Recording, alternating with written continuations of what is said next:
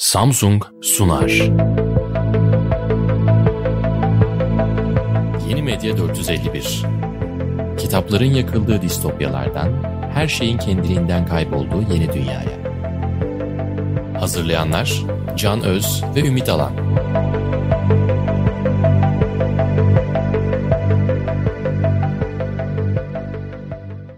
Merhaba, Samsung'un sunduğu Yeni Medya 451'in yeni bölümüne hoş geldiniz. Bugün ben Can Öz, karşımda Ümit Alan. Abonelik çılgınlığını konuşacağız. Abonelik modelinin satın alma yerine nasıl geçtiğini, hayatımızı nasıl sardığını, ivmesini konuşacağız ve bir takım abonelik modellerinden örnekler vereceğiz. Bu işin nereye gittiğini anlamaya ve size anlatmaya çalışacağız. Çünkü Ümit sonuçta biz belki de Netflix'in veya birkaç uygulamanın da hayatımıza abonelik modeliyle girmesinden çok memnunduk. Ne güzeldi bir abonelikle, iki abonelikle birçok ihtiyacımızı karşılayabiliyorduk. Derken bugün hemen hemen hareket etmek için bile her şey için bir şeye abone olmamız gerekiyor. Evet biraz önce bir kriz yaşadık ufak bir kriz. Ben notlarımı tablette açmıştım. Ama tablette bu programı ilk defa kullandığım için kelime işlemci programını hı hı. premium'a geçin diye bir pencere çıktı. Sonra uzun süre onu kapatamadım. Burada hatta arkadaşlarla da uğraştık. Şu anda yeni kapattık ve o yüzden de sırf bu abonelik önerisi yüzünden 5 dakika geç başladık.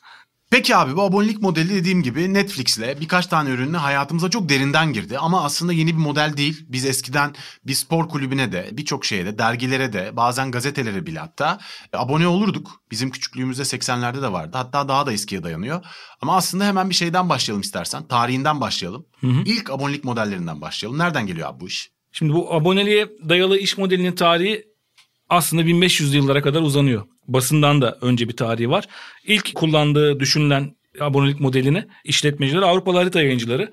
Onlar da işte yeni yerler keşfettikçe, fethettikçe, haritalar değiştikçe onu yeniden çizerek bu haritalara ihtiyacı olan insanlara satıyorlardı. Bu Tabii satış... haritalar zaten dediğimiz şey evet. şey aslında daha keşfedilmemiş birçok yer var ve sürekli Hı. yeni bilgilerin geldiği, evet. güncellemeye muhtaç bir alandan bahsediyoruz aslında. Evet, sürekli güncelleniyor. O yüzden de her defasında tekrar tekrar satmak yerine bir abonelik sistemi geliştirmişler. Buraya kadar dayanmış. Ama sonra 17. yüzyıl Avrupa'sına geldiğimizde artık bu modeli gazeteler ve dergiler sahiplenmiş. Hı hı. Ve onlar da hem okur sadakati yaratmak için hem de işlerini sürekli kılmak için bir abonelik sistemleri oluşturmuşlar. İşte orada da William Randolph Hearst Amerika tarihinin ilk büyük yayıncılarından biri.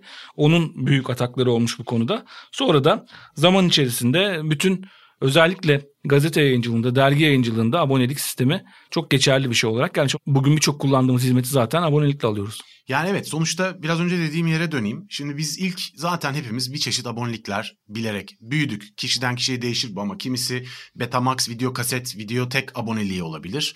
Yer yer bazen çiçekçilerle abonelik anlaşmaları veya sütçüyle abonelik anlaşması gibi seçenekler vardı. Hı-hı. Eğer bunu kullanıyorsanız bu tür formülleri mahallelerde, köylerde, kasabalarda bile kullanan kişiler veya kurumlar hep olmuştu. Dolayısıyla abonelik zaten hiçbirimizin çocukluğundan beri yabancı olduğu bir kavram olmamakla beraber işte birkaç tane şey aboneliğimiz olurdu. Belki bir bir dergi aboneliğimiz olurdu. Belki bir kulübe aboneliğimiz olurdu. Bu kadardı. Derken dijital ürünlerdeki abonelikler çok daha aktif bir şekilde hayatımıza girmeye başladı. Hatta dijital ürünlerle beraber dijital piyasa üzerinden fiziksel ürünlerinde aboneliği gibi bir şey yaygınlaşmaya başladı. Söz gelimi işte kitap kulüpleri aboneliklerinden tut, süt aboneliğine hatta haftada belki de günde bir evine don ve fanile gönderilmesine dair abonelikler bile hayatımıza girmeye başladı ve bir anda hayatta nefes almaya kadar her şeyin aslında bizlere abonelikle sunulabildiği bir evrene geçtik. Yani bizim aylık maaşımızdan, aylık gelirimizden belki küçücük bir dilim alacakken abonelik bugün belki de çocuk sahibiysek çocuklarımızın mamasını harcayacağımız paraya bile talip bir büyük sistemden bahsediyoruz. Çok büyüdü sistem. İnanılmaz büyüdü. Bunda da en büyük kırılma noktalarından biri gaming bölümünde de almıştık bunu bu sezon yaptığımız geniş bant internete geçilmesi. Hı hı. Çünkü özellikle geniş bant internete geçtikten sonra farklı fırsatlar doğdu yayıncılar için, abonelikler için ve daha önce aslında satın aldığımız bir şey olan, bir kere satın aldığımız elimizde CD ile ya da disketle aldığımız programlar, yazılımlar bile artık abonelikle gelmeye başladı. Yani biz artık yazılımın sahibi olmamaya başladık. Sadece kullanıcısı olur hale geldik. Kiracısı olduk. Kiracısı olduk. İşte buna da SaaS Soft Allah aşkına kalsın. Neydi bu Soft- açılım ya? Soft deyip kitlenmen rica ediyorum kalabilir mi? Software, Software as, a service. Software as a service denilen sistemle bir anda yazılımı da bu hale getirdik. Evet. Aslında başlangıçta çok avantajlı görünüyor. Hakikaten yazılımlar çok pahalıydı zaten. Hep her zaman çok pahalıydı yazılımlar. Ve bu aboneliğe geçince biraz daha avantajlı görünüyor. Ama bir süre sonra artık o avantaj dezavantaja dönmeye başlıyor. Onun da hesaplamışlar. Genellikle dördüncü yıldan sonra artık biz başlangıçta alacağımızdan daha fazlasını vermeye başlıyormuşuz. Yazılım Yani şirketlerine. Tabii burada çok ilginç fiyatı normalde ölçülmesi kolay olmayan avantajlar da var. Mesela söz gelimi. Şimdi başka konulara da gireceğiz abonelikle ilgili ama yayıncılık üzerinden örnek vermek gerekirse söz gelimi mesela can yayınlarında birçok yazılım kullanıyorduk. Windows sistemler, işletim sistemi satın alıp yüklüyorduk bilgisayarlara. Ofis yazılımları satın alıp yüklüyorduk bilgisayarlara. Fotoğraf yazılımları, metin dizme yazılımları bunları aslında satın alıyorduk ve bunlar işte belli süreli lisanslardı.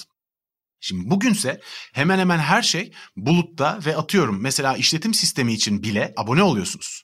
Ve bu abonelik belki ofis yazılımlarını da kapsıyor. Onun ötesinde grafik yazılımlar için de abone oluyorsunuz. Bu tabii sizin evet hesap olarak belki 4 senede daha çok para vermenize sebep oluyor olabilir. Böyle bir dezavantajı var bir noktadan sonra ancak aynı zamanda sizi çok daha hareketli kılıyor. Bütün verilerinizi belki de bulutta tutmanızı sağlıyor. Ofisteki bilgisayarlar arasında veya diğer şirketlerle çok daha kolay içerikleri paylaşmanızı vesaireyi sağlarken aynı zamanda da verilerinizi koruyan bir takım avantajlar da getiriyor. Bu nedenle tabii o kadar basit değil. Yani şu kadar para verecektim. 4 sene oldu daha çok para verdim. Kolay bir hesap değil. Çok ciddi avantajları da var. Hiç şüphe yok. Ama İyi işin anladım. kötü tarafı abone olmamız gereken her şeyin hesaplayıp kitaplayıp fiyatlarını üst üste koyduğunuz zaman hayatımızda artık iş korkunç bir yere gelmeye başladı. Yani burada birazdan konuşacağız. Gazetecilikte aboneliğin gazeteciliğe açtığı fırsatlar ve belki de çökmüş, belki de batmak üzere olan bir alay gazete için nasıl bir kurtuluş yolu olduğunu konuşacağız. Ama şunu sormak istiyorum sana abi. Hepimize çok lezzetli gelen birçok abonelik derken yine Netflix'ten örnek verelim. Netflix Türkiye'ye geldi ve X fiyattı. Ve ne güzeldi. Çünkü istediğimiz birçok şeye oradan ulaşabiliyorduk. Hiçbir şey satın almamıza gerek yoktu. Hatta hatta korsan izleyen birçok insan için bile ondan bile daha cazipti. Şimdi Evet. bugün HBO geliyor, Disney Plus geliyor, yeni yazılımlar, yeni sistemler geliyor. Bugün senin internette sadece yeni çıkan dizileri ve filmleri seyretmek için ödemen gereken para normalde sinemaya, diziye, televizyona bir yılda verdiğin paranın 4-5 katına çıkmaya başladı. Kesinlikle yani DVD almak da bir doyum noktası vardı. Yani izleyebileceğimiz kadar alıyorduk. Sonuçta zamanla sınırlıyız. Evet Netflix'te binlerce film olabilir. Diğer platformlarda binlerce film olabilir ama bizim zaman sınırımız var. Çalışkan insanlarız. Geceleri izleyebiliyoruz ya da ne bileyim boş vakitlerde ancak izleyebiliyoruz. Cumartesi günü bir deneyim yaşadık biz evde eşimle. Bir film izlemek istedik. Ken Loach'un bir filmini. Dört platforma aboneyim ben. Dördüne de baktık. Hiçbirinde, hiçbirinde yok. Bravo. Sonra işte ekşicilerin şey dediği malum malum kaynaklardan izlemek zorunda kaldık. Çünkü Vah o, vah. o film yok. Evvelden olsa o filmin DVD'sini aramak gibi bir şey oluyor. Ama artık DVD satılan bir şey değil. Dolayısıyla bazen istediğimizi bulamıyoruz o yığının içerisinde. Bazen de boşa öder hale gelebiliyoruz ve bir anda maliyetler artabiliyor. Ben gelmeden önce bir kaç tane yere aboneyim diye yani gazete, dergi, işte internet, yayın, bu izleme platformları diye Antivirüs programından. bir, bir şey yaptım. ne. 21 tane abone olduğum ayrı ayrı Hepsini şey çıktı. bulabildiğinden emin misin aboneliklerini? Yani sayabildiklerim 21 abonelik çıktı. İşte şey bunun evdeki internet paketini falan da kattım buna. Ama bu daha da fazla çıkabilir yani. Çünkü her yerden bir şekilde çıkıyor. Tabii. Nereye varacak diye düşününce işte onun sonunu göremiyorum artık. Geçmişteki gibi olacak herhalde. Biz internetin ilk dönemini yaşadık. Bizim kuşak yaşadı. Yeni kuşaklar biraz daha olgunlaşma evresine denk gelmeye başladı. İlk döneminde biz her şeyin bedava olmasına alışmıştık internette. Yani çünkü internet bir bedava kültürüyle başlamıştı. Herhangi bir şeye para verilmiyordu. Her yerde bilgiye ulaşabiliyorduk. Ben şu anda nitelikli bir makale okumak istediğim zaman ki bu işlere hazırlanmak için gerek yazı yazmak için gerek bu tarz podcast içeriği hazırlamak için hep nitelikli makalelere, nitelikli araştırmalara ihtiyaç duyuyorsunuz. Abone olmadan bulmak çok zorlaştı. Hiç eskisi gibi değil yani öyle Google'a yazayım. Hemen bir şeyler çıkar. Oradan da bakarım diye. e, Yok hemen birileri para istiyor senden. Hemen para istiyorlar ya da 5 makale ödeme duvarı koyuyorlar. 5 tane okuyunca altıncısında bir kocaman bir pencere açılıyor. Ondan sonra Financial Times, Wall Street Journal falan onlardan bahsediyorsun. hepsi New York Times, Wired. Abi bir de eşi olacak hemen yakalıyorlar kaç tane makale okuduğunu.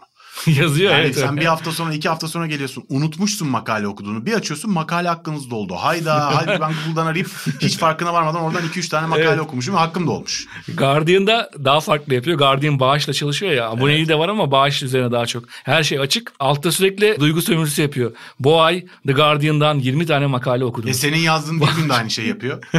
işte aynı model. benim en sevdiğim gazete bir gün ayrı ve bunu ben duygu sömürüsü olarak nitelemiyorum ama madem duygu sömürüsü olarak niteliyorsun biraz Guardian'dan önce kendi yazdığın yere bak. Daha dramatik bir şey söyleyeyim. Bir güne ben onu ben önerdim. Guardian'da görmüştüm ilk zamanlarında. Demiştim Çok da mantıklı zaten. Biz de böyle bir sonuç şey olarak yapalım diye. Aslında insanları para vermeye zorlamayıp bu seçeneği onlara bırakıyor. Evet. Aslında evet. muazzam bir model. Onların sistemi ve buna rağmen çok karlı Guardian. Yani bağışla dönmesine rağmen abonelikte de bazı avantajlar sunuyor. Aboneliği yok değil ama hiçbir içeriği kapatmıyor okura. Sadece abone olanlara farklı avantajlar sunuyor ama gazetede yayınlanan hiçbir içeriği Guardian kapatmıyor. Bir bağış üzerinden döndürmeye çalışıyor. Bence çok ona rağmen karlı olması çok ilginç. De gazeteciliğin böyle düştüğü bir dönemde bunun abonelikle değil bağışla döndürülebildiği bir modelin Guardian kadar koskoca bir organizasyonda başarılı olması. Çünkü bu üç kişilik bir patron hesaplı bir girişimden falan bahsetmiyoruz yani. Guardian'ın binasını ve orada çalışanların sayısını falan gördüğün zaman bu olağanüstü bir başarı gerçekten. Ama işin Evet. zurnanın zırt dediği yere geldik. Zurna zırt mı der zurt mu der bu arada? Zırt der değil mi? Zırt demesi lazım. Ben de zırt der diye biliyorum ama bu arada lütfen bunlar da kalsın yayınlar kesmeyin arkadaşlar. Cehaletimizi dinleyicilerden saklamayalım. Zurnanın zurt dediği yer olarak bana dalga geçecekler şimdi. Zurt da olabilir. Zırt da var galiba. Bence bu zırt zurt konusuna geçip konumuza dönebiliriz. evet. Zurnanın zırt dediği yer. Abi sonuçta işin patladığı yer şu. Biz hepimiz abonelik fikrinin başarısına çok endekslendik şu an. Ve burada etrafta çok ciddi başarı hikayeleri var. Abonelikten, abonelik modeliyle başarılı olmuş çok model var. Hatta ve hatta aboneliğin ciddi bir suistimali de var. Ondan kısaca bahsedeceğim, konuya geleceğim. Yani sen abone olduğunu unutabildiğin için iptal etme eylemini gerçekleştirecek enerjiyi içinde bulana kadar para vermeye devam ediyorsun. Karar verip hamle yapıp para ödemektense karar verip hamle yapıp iptal etmek zorunda olduğun modelde farkında olmadan para ödemeye devam ettiğin çok vaka var. Bunu örnek olarak Almanya'daki dergiciliği söyleyebiliriz. Almanya'daki dergicilik mevzuatında yasal olarak dergi üreticileri dergiye abone olduğunda fiziksel dergiden bahsediyorum. Senin aboneliğin bittiğinde sana sormadan sen iptal etmezsen aboneliğini otomatik olarak yenileme hakkına sahip. Bu durumda ne oluyor? Zaten Almanya'daki bütün dergiler hiç sormadan otomatik yeniliyor. Bunun sonucu olarak da Almanya dergi aboneliklerinde dünyada bir numara nüfusu oranla. Şimdi bu tabii ki sadece insanlar iptal etmeyi unutuyor diye değil ancak dergi alışkanlığının oturmasında da çok büyük bir alışkanlık. Bu antivirüs yazılımlarında da vardır. Veyahut da işte tablet bilgisayarına çocuğun için bir şey yüklemişsindir ve onun abonelik gerektiriyordur. Çocuğun istemiştir, vermiş bulunursun. Sonra fark edersin ki 6 ay boyunca o para senden çekilmiş. Kredi kartını yeterince iyi takip etmiyorsan. Gibi gibi gibi. Dolayısıyla abonelik senin abonelik olduğunu takip etmediğin senaryoda da senden çok kolay para kazanabilen bir model. Bunun böyle bir uyanıklık tarafı olduğuna şüphe yok. Ancak bütün bunlarla beraber abonelik modelinin yayıncı için olağanüstü avantajları, üreticiyle ilgili olağanüstü avantajlarını bir kenara bırakırsak o kadar çok abonelik modelinin başarısına sırtını yaslayan kurum ortaya çıkmaya ve aynı modeli birebir uygularsa başarılı olacağını varsaymaya başladı ki yavaş yavaş çok ciddi girişimlerin abonelikle çalışması beklenen çok ciddi girişimlerin daha önce olduğundan çok daha kolay battığını, iptal olduğunu duymaya başlıyoruz. Özellikle pandemi döneminde bununla ilgili çok büyük milyar dolarlık firmalar patır kütür battılar. Bu iş cazip olmaktan çıkmaya doğru mu gidiyor? Ben onu kestiremiyorum. Birçok şey de okudum bununla ilgili ama sen ne diyorsun?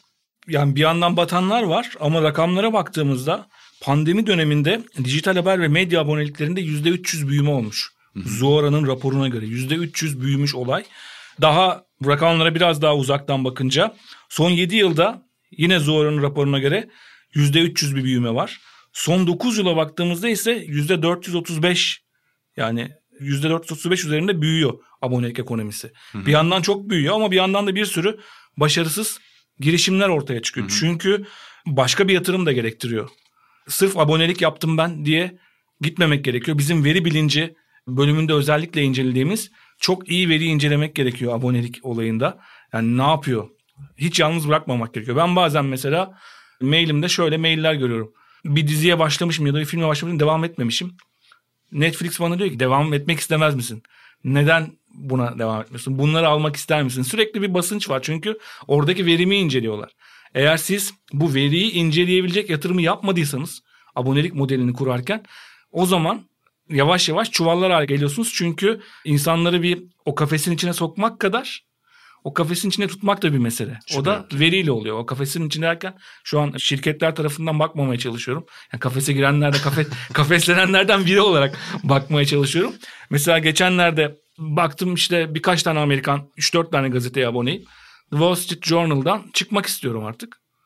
Şey bozuk çıkma tuşu. Otomatik yenilemesin seçeneği bozuk. Baktım orasına burasına her yerini karıştırdım. Çıkamıyorum Sen abonelikten. Wall Street Journal tarafından dolandırılmışsın. Evet en, işte en sonunda şey yaptım. Yani mail atıp falan da işte müşteri ilişkileriyle falan uğraşmak istemedim.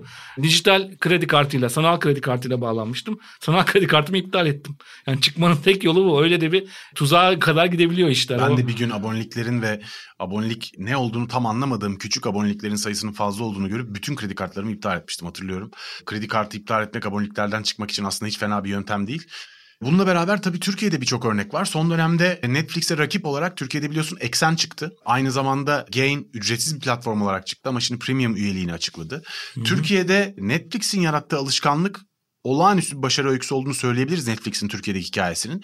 Müthiş rakamlara ulaştıklarını, yaptıkları işlerin Türkiye'de ve Türkiye dışında izlenmelerinden Türkçe işlerin çok memnun olduklarını ve Türkiye'deki abone sayısının yükselişine hayretle karşıladıklarını biliyorum. Ama bununla beraber yine aynı soruya geliyoruz. Başarılı olmuş örneklere bakarak yapılan işlerin başarılı olasılığı yüksek midir? Daha direkt sorayım sana. Sence Eksen başarılı olacak mı Türkiye'de? çok ihtimal vermiyorum. Neden? Ama gerek çünkü insanları buna alıştırmak başta orijinal içerik üzerinden gidiyor genellikle anladığım kadarıyla eksen. Yani çok fazla bakmadım ama yanlışım varsa. Yok orijinal içerik evet. Kendi Başka orijinal. yerlerde oluşturulmuş içerikleri de aldılar ama kendilerine özgü içerikler evet. İşte kendine özgü, sırf kendine özgü içerikten gittiği zaman bunun ağırlığını diğerine göre yüksek yaptığı zaman o sistemlerde tıkanma görülmüş. Biraz sonra şeyleri var neden başarısız oluyor abonelik modelleri diye. Çünkü insanlar biraz da bildikleri ya da bilmek istedikleri dışarıdan gördükleri şeyleri izlemek için daha çok aboneliklerini sürdürüyorlarmış. Sürekli sırf orijinal içerik olunca içeride bir de onun kabullenilmesi diğerine göre daha zorlaşabiliyor. Eksenin ama diğer tarafından neden başarısız olabilir sorusuna bir işletmeci perspektifinden çok da fazla bir cevabım yok aslında. Sen, senin o konuda daha Ya ben kestiremiyorum. Bu tür işler yani özellikle yenilikçi işler belli bir süre zarar etmeyi göze alarak yapılan işlerdir. Dolayısıyla iş aslında eninde sonunda ne kadar ısrarcı olduğunuza ve ne kadar uzun süre para yakmaya hazır olup olmadığınıza bakar. Eğer hazırsanız sonuçta onu başarılı yüzeye çıkartmak elinizdedir. Ee, ama bunun tabii ki çok yanlış, çok riskli ve ileride başınıza bela olacak acayip bir iktisadi modelle çok zarar eden bir yatırımla başlamamanız koşuluyla ama bilmiyorum iktisatlarını. O yüzden bir şey söyleyemem. Bana heyecan vermediğini söyleyebilirim. Ama göreceğiz. Yani önemli bir test Türkiye için. Yani genel olarak zaten niteliksiz bulduğum, hepsi olmakla beraber niteliksiz bulduğum işler ama ben burada ölçü değilim. Ee, dolayısıyla hiçbir şey ifade etmiyor benim nasıl bulduğum. Çok seven, çok izleyen insan olacağına şüphe yok. Ücretsiz olsaydı bu içerikler. Ücretli olduğunda ne olacak?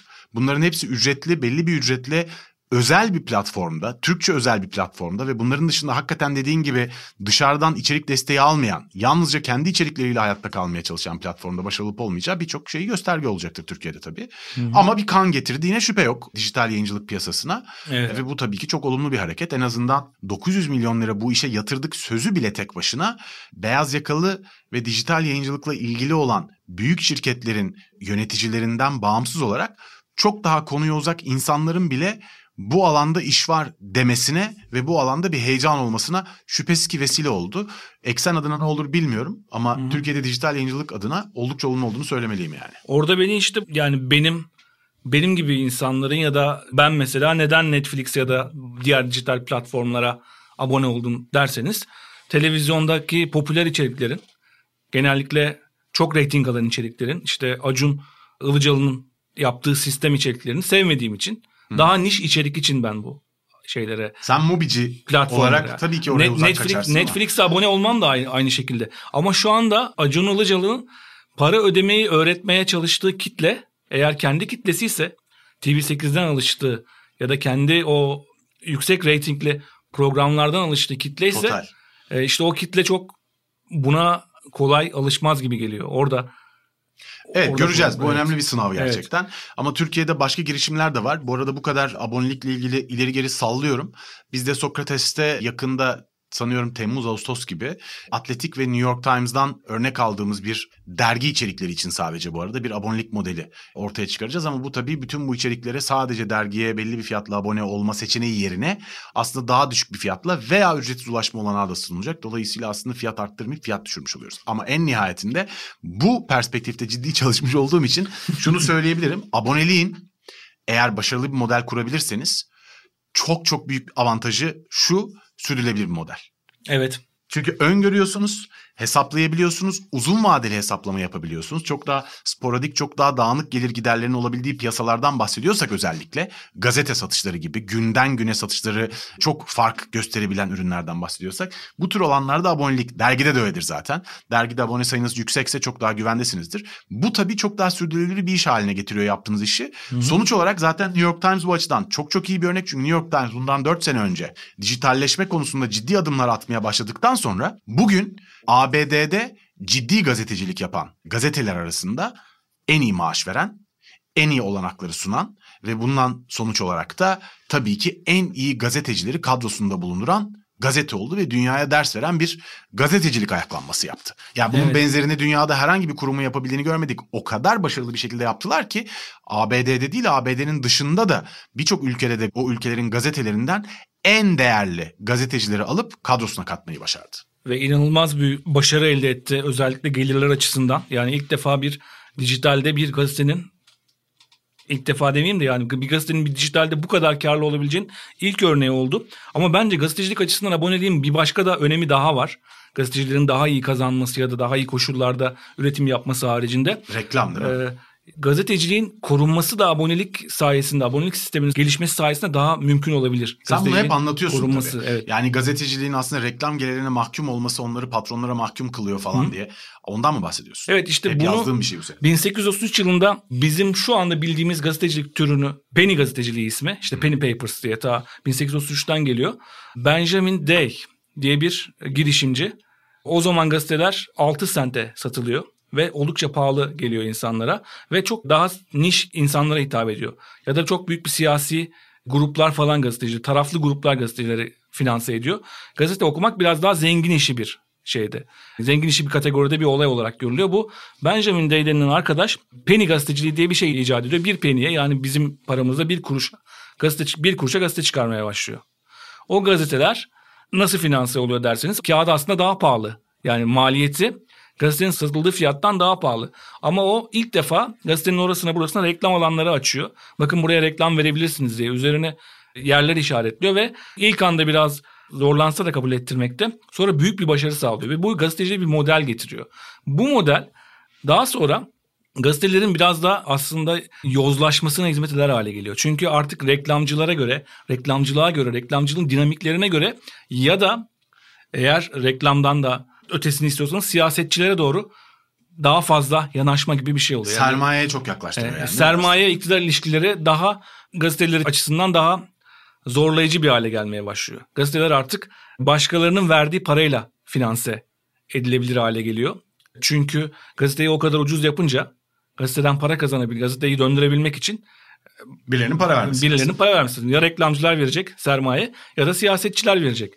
Dolayısıyla şimdi aboneliğe dönünce işler biraz daha okura tahmin edilebilir bir gelir gördüğü için gazete oradan biraz daha pahalılaşıyor aslında. Daha kötü bir demokrasi için çok iyi bir yere gitmiyor. Eski haline gidiyor. Herkesin gazeteye ulaşamadığı hale doğru gidiyor. Özellikle bir sürü gazeteye abone olmak gerektiğinde.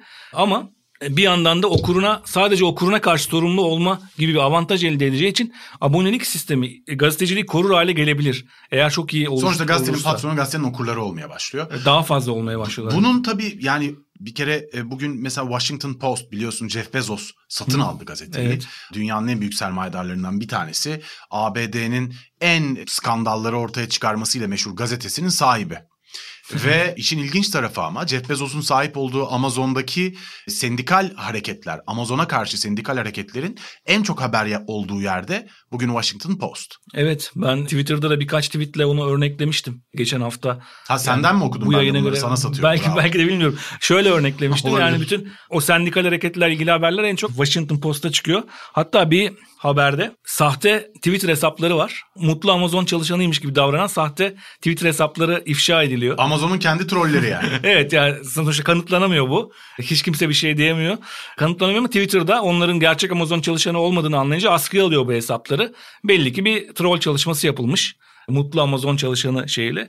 Bunu haber yapanlardan bir tanesi de The Washington, Washington Post'tu. Post. Yine Amazon'un çalışma modeliyle ilgili çok sert bir yazının linkini paylaştım bir kitap tanıtım yazısı ama Amazon herkese sömürüyor, işçilerini sömürüyor. Küçük işletmeleri batırıyor. Birçok sektöre zarar veriyor. Birçok firma batıyor Amazon yüzünden evet. gibi bir yazı orada çıkabiliyor. Peki Ümit, bugün dünyada popüler abonelik iş modelleri var. Bunların Hı-hı. örnekleri var. Sen yine verilerle sevişen adam olarak iyi bir çalışma yaptın. Önünde evet. bu sefer tek bir sayfa var biliyorum ama Samsung tabletinde çok sayfa olduğu da görünüyor. evet. ee, bize biraz anlatabilir misin? Popüler modelleri. abonelik iş modelleri aslında hepsini biliyoruz ve ara ara söyledik burada ama tekrarlayarak üstünden geçmek iyi olur. SaaS bir tanesi. Bu işte yazılım aboneliği yani yazılımları satın almak değil de kullanımı aboneliğine girme modeli. İkincisi abonelik kutuları. Bu senin söylediğin çorap gönderme, iç çamaşırı kitap gönderme, gönderme kitap gönderme. İşte bu subscription box denilen sistem o da abonelik kutuları diye anılıyor.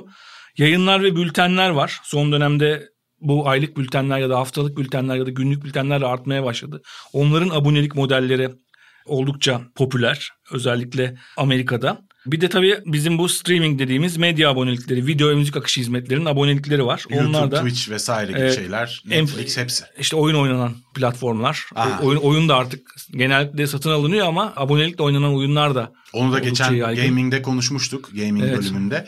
Özellikle Nvidia'nın sunduğu hizmet gibi başka sistemler de var. Yani Stream sadece oyun oynamak için bile abone olduğumuz sistemlerden bahsediyoruz. Evet. Eskiden oyunu CD'sini kasetini alırdık. Ee, Aynen. giderdik. Şu anda onun için de aylık para ödemek ve bunu ve, ebeveynlere bunu ikna etmek gerek. Hatta ve hatta bilgisayar almak yerine bile aslında sana sunulan bir başka yerdeki bilgisayar üzerinden oyun oynamak için abonelik. Biraz önce bahsettiğimiz aslında buluttan evet. oyun oynama abonelik modeli. Hı hı. Geleneksel endüstriler işte dediğimiz gibi aboneliğe giriyor. Otomotiv sektöründe abonelik adı altında satılıyor. Eskiden leasing olarak bildiğimiz sistemin işte BMW, Mercedes-Benz. Leasing kulağa fiyakalı geliyor diye ne kadar insanın tuzağa düştü yani. Book by Cadillac, Porsche Passport. Bunlar da araba kullanımını bir abonelik sistemi gibi sunarak farklı yerlere götürmeye başladılar. Peki şu anda gündemde özellikle spor yayıncılığı, sen de bir spor yayıncısı Evet. E, sayıldığına göre. Çok teşekkür spor ederim. Spor yayıncısı olduğuna göre. E, spor yayıncılığı yakından takip ediyorum. Vallahi Şu anda öyle. hatta bir spor yayıncılık şirketinin içerisindeyiz. Bravo. Spor yayıncılığındaki gelişmeleri nasıl görüyorsun? İşte şu anda Bean Sports var, S-Sport var. E, bunların böyle kulüplerle ilişkileri var. İnsanlara abonelik yansımaları var. Burada sence nereye gidiyor? Yani burada olay? tabii Türkiye'de Bein üzerinden çok ciddi bir kriz yaşanıyor. Çünkü Bein'in özellikle Esport'un küresel yayın haklarıyla beraber Bein'le anlaşmasını feshedip kendi platformundan çok cazip bir fiyata bunları sunmasıyla beraber bugün Bein özellikle bir spor izleyicisi için çok pahalı kaçmaya başladı. Yani zaten hengamesi olan bir iş bu kutu gelecek, kutu çalışacak, kablolar var, çekecek, internetten izleyeceksin, sistem zaten kötü falan filan derken birdenbire çok yüksek fiyata çok kalitesiz bir lig izlemeye başladı insanlar. Türkiye Süper Ligi'nin şu an kutusu için, aboneliği için verilen para yanına Esport'ta dünya ligleri için verdiğin parayı koyduğun zaman korkunç bir uçurum var. Dolayısıyla tabii Türkiye'de ciddi bir karışıklık var. Süper Lig'in kaderini de çok etkiliyor bu. Yani özellikle Esport'un şu anki modelinin başarılı olması çok başarılı görünüyor. Yazılımları da UX yani ara birimleri de çok başarılı. Ve diğer platformlara da girdiler. Yani Blue'ya girdiler, hı hı. başka yerlere de girdiler, TV Bu'ya girdiler falan. Bildiğim kadarıyla gayet memnunlar da durumdan. Dolayısıyla onların münhasıran kendi alanlarında bu işi yapıp Bean'le işbirliğini yapmaya devam etmemeleri sadece aboneliği değil Süper Lig'in tamamının kaderini değiştirecek gibi görünüyor. Çünkü bunun sonucu olarak çok ciddi bir abone kaybı, fiyat üzerinde çok ciddi bir baskı. Bu fiyattan memnun olmadığı için asla öneriyormuşum, tasvip ediyormuşum gibi olmasın ama kaçınılmaz. Korsana çok ciddi bir yönelme ve müthiş bir gelir kaybıyla beraber Süper Lig'de paralarını sağa sola gayet absürt yerlere çarçur eden spor kulüpleriyle yayıncı kuruluş arasında müthiş bir ödeme krizi yaşanıyor şu an. Yani bu abonelik sistemlerinde yaşanan dönüşüm sadece medya şirketlerini değil, bütün spor dünyasının topografisini baştan sona değiştirecekmiş gibi görünüyor. Önümüzdeki yıl Şampiyonlar Ligi yayın hakları kimde olacak? Esport acaba Bean'le anlaşıp o kutu fiyatını normalize, rasyonalize etmeye yardımcı olmuş olacak mı? Yoksa kutuların fiyatları Türkiye'de her şeyde olduğu gibi spor aboneliği fiyatları Bean'de aynı oranda zamlanacak mı? Zamlanırsa geçmiş olsun. Yani ben ödemem zaten ama insanlar ne yapacak onu kestiremiyorum. Çok pahalıya gelecek. Yani Türk spor dünyasının tamamını abonelik sistemlerindeki çözümler değiştirecek gibi görünüyor. Yani ben biraz dışarıdan bakıyorum bu konuya. Yani çok içinde olmadığım için.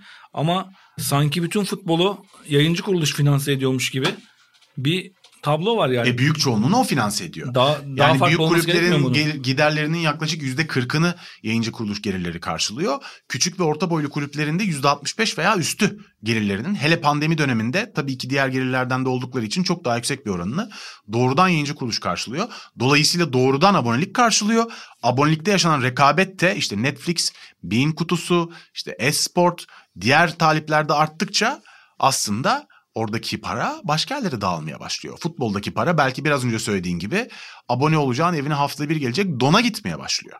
Her şey sporun rakibi, her şey futbolcuların maaşlarının rakibi. O yüzden bu şey açıdan çok iyi bir örnek bence. Yani abone firmalar, abonelik üstünden çalışan firmalar yalnızca birbirlerine rakip değiller. Bütün makroekonomik, sektörel olarak bütün makroekonomik dengeleri de baştan sona değiştirip tekrardan dizayn etmeye açık bir kapı bırakmış oluyorlar. Evet çünkü oradaki ezber da Sine 5 yıllarında, e, Tele 10 yıllarında kalmış bir ezber. E iki tane vardı çünkü Hiçbir o şey zaman. yoktu o zamanlar. Birini alsan tamamdı. Şimdi 50 tane yer var abi. Karşılaştırıyorsun yani. Evet. Karşılaştırıyorsun. E, Esport'u koy, Bean'i koy. E fiyat acayip göze çarpıyor tabii. Evet. Peki ben sana başka bir soru sorayım. Sen bununla ilgili de çalıştın Evet. sanıyorum ama çalıştın? Hazırlık yapmıştın galiba. Abonelik trendleri dünyada nereye gidiyor abi? Line-up sistemin bir çalışması var bu konuda. Abonelik trendleri konusunda bazı verileri derlemişler. Yani Bir tanesi özellikle yayıncıların daha karlı hale gelmesini sağlayan bir trend. O da içerideki veriyi işleme ve hem onun üzerinden para kazanma hem de abonelikten ayrıca para kazanma. Yani bir birleşik bir gelir daha önceden. Çünkü abonelik demek çok sadık bir izleyici kitlesinin içeride olması demek. Abonelik ödedi, para ödediği için orada daha fazla vakit geçiriyor ve orada birçok hareketini ölçebiliyor. Bu onlara reklamcılara satacakları başka bir taban oluşturuyor. Yani henüz veri bilinci de o kadar yerleşmediği için bu veriler hala çok şeffaf bir şekilde işlenmediği için bu bu oraya doğru gidiyor. İkincisi teknolojinin okuyucu deneyimine sağladığı yenilikler oluyor. Yani evvelden internet siteleri okumak bir çileydi reklamlar yüzünden. Bannerlar açılıyor, pop-up'lar çıkıyor. Bugün özellikle bedava olan birçok haber kuruluşuna girdiğimizde haber okumak için 10 takla atıyoruz işte oradan oraya tıklamak Tabii falan. tabii. Bir de galericilik var biliyorsun. Hı hı. Ee, o- 8 satırlık haberi 10 fotoğrafla 10 sayfaya bölmek gibi müthiş eğilimler var. Ama o tabii klik avcılığı Evet. tabii sadece şey de değil. İşte oradaki hareketleri, insanların nerede zorlandıkları, hangi yazının ya da içeriğin hangi saniyesinde çıktıkları gibi teknoloji bu şeyi verdiği için avantajı platformlara, yayıncılara. Onlar da bunları iyi inceleyip teknolojiye yatırım yaptıkları zaman okuyucu deneyimi çok iyileşiyor. Biz daha e, rahat okumaya başlıyoruz, daha ferah, daha keyfini çıkartarak içerisinde E işte mesela YouTube başlıyoruz. Premium'a üyeysen e, Reklam görmüyorsun. Belki de program boyunca 24 tane 10 dakikalık bir videoda giyim satışı yapan bir şirketin reklamını görmemiş oluyorsun. Evet, e, E, o izleyebiliyorsun yani içeriği. uygulama için okuyucu ya da izleyici ilgisini daha geliştirmek için teknolojiye yatırım yapma bir trend şu anda. Reklam görmeme, gözlerimize, Evet. kulaklarımıza taciz edilmemesi özgürlüğü için abonelik. Hoş geldiniz. Aslında bunun dürüstçe sloganı bu olabilir. evet maalesef. Şey var üçüncü olarak kişilik bazlı abonelikler çok yükseliyor. Bir yerde tıkanacak ama nerede tıkanacak bilmiyoruz. İşte Patreon gibi, Cameo gibi, Substack gibi. Mesela Cameo diye bir şey var. Bir ünlüyü sen görmüşsündür bak. Gördüm. Bir- orada bir ünlüye sevgilinize evlenme teklif ederken de doğum gününü kutlarken ne bileyim orada bir Hollywood ünlüsü gelip Abi evet ya. Yani kimseye bir şey söylüyormuşum gibi olmasın. Kimse yanlış anlamasın. Sadece kendi görüşüm. Yani Evet. kıymetli birisini de oturup orada işte 50 lira karşılığında birisine doğum günü kutlaması yaparken görünce hakikaten gözümden Aşağılayıcı düşüyor. değil mi Yapmayın ya? bunu ya. Belki değil. Sonuçta insanlar para kazanmak istiyor. Evet. Kimseye böyle bir baskı yapmamak lazım. Ama yani tanıdığım insanlara söylüyorum. Gözünü seveyim yapmayın şunu. Başka yollar bulunur ya. Yani Evet. neyse tabii kimseye bir şey demeyelim para kazanmak bu kadar zorken ayıp aslında bu söylediğim ama en azından başka alternatifler varken tercih edilmese keşke. işte bu Diyorsun. kişilik bazlı abonelikler işte cameo oyuncular için olanı. Tabii. Yazarlar için olanı da daha büyük oranda Substack. Substack müthiş Ee, sistem yani. Substack her yazara ayrı ayrı abone olma özgürlüğü veren ve o yazarları hem destekleme hem de onların görüşlerinden yararlanma fırsatı veren bir model. Bu Substack'in kurucuları diyor ki bunlar da işte bu tekil yazarlara abonelik olma platformunun kurucuları The New Yorker'a verdikleri bir röportajda söylemişler. Bu aboneliğe dayalı haber endüstrisinde çok büyük bir gelecek gördüklerini söylüyorlar. Bunu da şöyle örnekliyorlar. San Francisco'daki araç çağırma sektörü taksi endüstrisinin Lyft ve Uber öncesinden daha büyük. Yani Uber ve Lyft girdikten sonra araç çağırma sektörü öyle büyüdü ki eskisinden daha büyük hale geldi. Diğerlerini daha kötü hale getirmek yerine biz Uber'i falan Türkiye'den defetmiş bir sistem olarak bize tuhaf geliyor ama Yok biz çok yenilikçiyiz yani Uber'siz olarak çözüyoruz şimdi müthişiz ya. bu olay da haber endüstrisini çok büyütebilir gibi bir öngörüleri var. Evet. E, Dördüncü olarak şey abonelik trendleri içerisinde ABD'de yerel medya şirketlerine yaratıcı bir yaşam hattı yaratmak konusunda aboneliklerin faydasını görmeye başlamışlar ve oraya daha fazla yatırım yapıyorlar. Türkiye'de yerel medya neredeyse yok olmak üzere. Belki oradan yerel medyanın aboneliği zorlayacağı bir Tekrar filizlenecektir. Yani Türkiye'de medya ile ilgili problemlerin tabii çok siyasi sebepleri de var. Sadece iktisadi sebepler evet. değil. Ama bu modellerin yerel medya kuruluşlarına ileride çok yeni kapılar açacağına hiç şüphe yok. Ki bunun örneklerini aslında görüyoruz da. Yani YouTube'da çok küçük girişimlerin sürdürülebilirlik sağladığını birçok örnekte Evet. görüyoruz. Bir de başarısızlıklardan abonelik modelleri ilerledikçe başarısızlıklardan ders çıkarma trendi var görünen örneklerde. Mesela biraz önce eksen konusunda konuşmuştuk. QEB diye bir platformun Ya, bir başarısızlık hikayesi korkunç var. bir hikaye ya. Evet o- onun da başarısızlığının en büyük nedeni bu trendler içerisinde incelendiği kadarıyla en büyük nedeni sırf orijinal içerik üzerinden zorlaması olmuş. Aslında Gain'e çok benzeyen bir girişim. Aynı yatırım açısından. Aynı fikir neredeyse yani. Gain'e çok benzeyen bir fikir aslında. İşte şu anda Gain'de orijinal içerikten daha fazlasını da görmeye başladık ya. Tabii. Demek ki onlar da bu şeyi okumuşlar ama Quibi'nin başarısızlığındaki en büyük nedenin çok yıldız ve orijinal içeriğe çok fazla yatırım yapmış olması ve bunun okuyucuda bir boşluk yaratması. Bir de tam Ya, pandemiye denk geldiler onlar. Bir de pandemi, Yani bütün planlar değişti orada. Pandemi çok etken tabii olumlu ve olumsuz etkiledi birçok firmayı. Tabii dünyadaki birçok firmanın dünyanın en zenginlerinin %45'lere varan oranlarda pandemi süresince daha çok zenginleştiklerini unutmadan yani büyük sermayedarlara paranın çok daha hızlı aktığını pandemide kenara koyarak yine de bir takım firmaların da olumsuz etkilendiğini biliyoruz şüphesiz. Dijital firmalardan bahsediyorum. İşte bu Quibi gibi firmaların başarısızlığı da trend olarak yani diğer başarısızlıktan ders çıkarma trendi olarak yükselmiş. E, Özellikle yapay zekadaki ilerleme bir altıncı trend olarak yapay zekadaki ilerleme veri incelemesini çok geliştirdiği için abonelik kaybetmeme konusunda yayıncılara çok büyük avantajlar sağlamaya başlamış. E, Sürekli yapay zeka ile bizim hareketlerimizi bu veri madenciliği yaparak orada neden, nerede sıkılıyoruz, nereye gidiyoruz onu onun gelişmesi artık ciddi bir yapay zeka yatırımı olması gerektiğini söylüyor. Yani sadece içeriğinizi koyup bırakamazsınız diyor. Arkasına çok ciddi bir veri inceleme mekanizması kurmanız lazım. Ben çok e, ben en iyi içerikleri koydum. Dünyadaki İngilizce bunların topladım. isimleri o yüzden Türkçe söyleyemiyorum. Yani terminolojik olarak İngilizce. Artificial intelligence. Yani segmentation, funneling vesaire gibi Evet. birçok kavram var.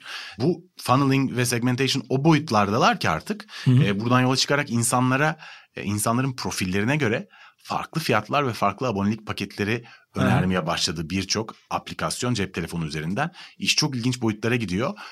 Kullanıcının ve tüketicinin davranışlarını ve profilini izleyerek ve inceleyerek çok daha yüksek verim almaya çalışan firmalar tabii ki yalnızca Facebook ve YouTube değil.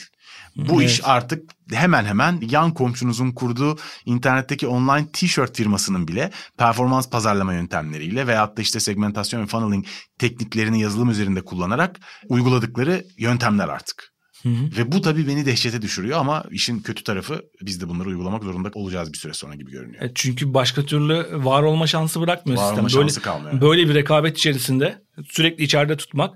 İşte Netflix CEO'su, eski CEO'su Hastings'in bir meşhur lafı var ya bizim en büyük rakibimiz uykudur diyor. Uykuyu bile rakip gördükten sonra diğer rakiplerle mücadele etmek için de maalesef bizim veri bilinci bölümünde çok eleştirdiğimiz o veri madenciliğini Öyle. Kişisel verileri incelemeyi abartmak gerekiyor belki bazen. Yedinci son trendde aslında markalarla abonelik paketletmek. Yani ben mesela geçtiğimiz yıllarda GSM aboneliğim üzerinden Süper Lig maçlarını izliyordum. Yani GSM aboneliğinin paketinin içerisinde bana hediye olarak veriliyordu.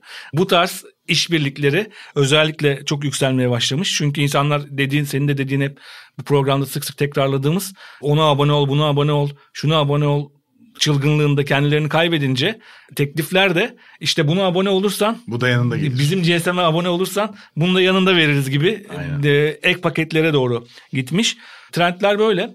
Bunun haricinde herhalde bizim abonelik sisteminin en büyük sakıncası insanlarda FOMO dediğimiz bu fear of missing out, kaçırma, bir şeyleri kaçırma hissi var ya. Evet. O duygu çok fazla kaçmaya başladı. Çünkü buna abone oldum, diğerine olmadım. Orada neyi kaçırıyorum? O da ne oluyor? İnsanlar birbirleriyle şifre paylaşıyorlar. Yani bir şifre, bir paketi 3-4 farklı insan kullanıyor. Bu şeye benziyor. Ben çocukken apartmanda herkes bir gazete alırdı. Mesela babam Hürriyet alırdı. Üst komşu Milliyet alırdı. Bir üst komşu Cumhuriyet alırdı. Sonra öğleden sonra gazeteler değiş tokuş yapılırdı. Biz de çocuklar gazete taşıyoruz. Ben Hürriyet'i götürüyorum oradan Cumhuriyet'i alıyorum. Milliyet aynı ona dönmeye başladı. İşte o fear of missing out, o kaçırma korkumuz yüzünden artık arkadaşlarımızla şifre paylaşmaktan tut. Özellikle gençler bunu daha iyi yapıyorlar. Bizim kuşakta belki üşeniyoruz ya da çekiniyoruz söylemeye ama onlar o kadar şey ki şifreler birbirleriyle sürekli geziniyor. E, bu da tabii işin artık insanların çaresiz kaldığı noktası olmalı. Bu daha önümüzdeki yıllarda belki yıllar sonra yeni medyada abonelik çılgınlığının nereye vardığına dair yepyeni bir bölüm çekip konuyu baştan ele alırız. Çünkü dediğimiz gibi sadece bizim cüzdanımız değil aynı anda sektörleri bugün aynı Bean'de anlattığımız gibi spor sektörünü veyahut da New York Times üzerinden anlattığımız gibi gazeteciliği olduğu gibi birçok sektörü ve hayatımızı da aslında değiştiren bir dönem olduğu için ileriden geri baktığımızda nasıl görünecek, ne kadarına paramız yetmiş olacak, nasıl çözümler üretilmiş olacak göreceğiz. Çok ilginç bir yere gittiğini düşünüyorum. Ümit çok teşekkür ederim. Bugün kitap değil makalelerden çalıştığımız için bir kaynakçamız yok. Evet bugün maalesef çünkü bu konu üzerine yazılmış neredeyse öyle ortalıkta gezinen kitaplar yok. Birçok makaleden faydalandık ama onları da belki Twitter'da paylaşırken sonuna ekleriz ama şu anda tek tek söylemenin çok bir faydası olmayacak. Tamam en azından bir kitap tavsiyesi verelim. Arthur C. Clarke'dan Rama serisini ben tavsiye ediyorum dinleyicilere. Bütün bu iş böyle gitmeye devam ederse nereye varacağız ve armut gibi uzaylılar geçerken onları nasıl takip etmeye çalışacağız? Müthiş bir kitaptır bu arada bilim kurgu klasiği. Evet. Çok teşekkür ederim. Çok güzel bir bölüm Ben oldu tekrar. Sevgili dinleyiciler Samsung'un sunduğu Yeni Medya 451'in abonelik çılgınlığı bölümünün sonuna geldik. Bir dahaki programda görüşmek üzere. Hoşçakalın. Hoşçakalın. Samsung sundu.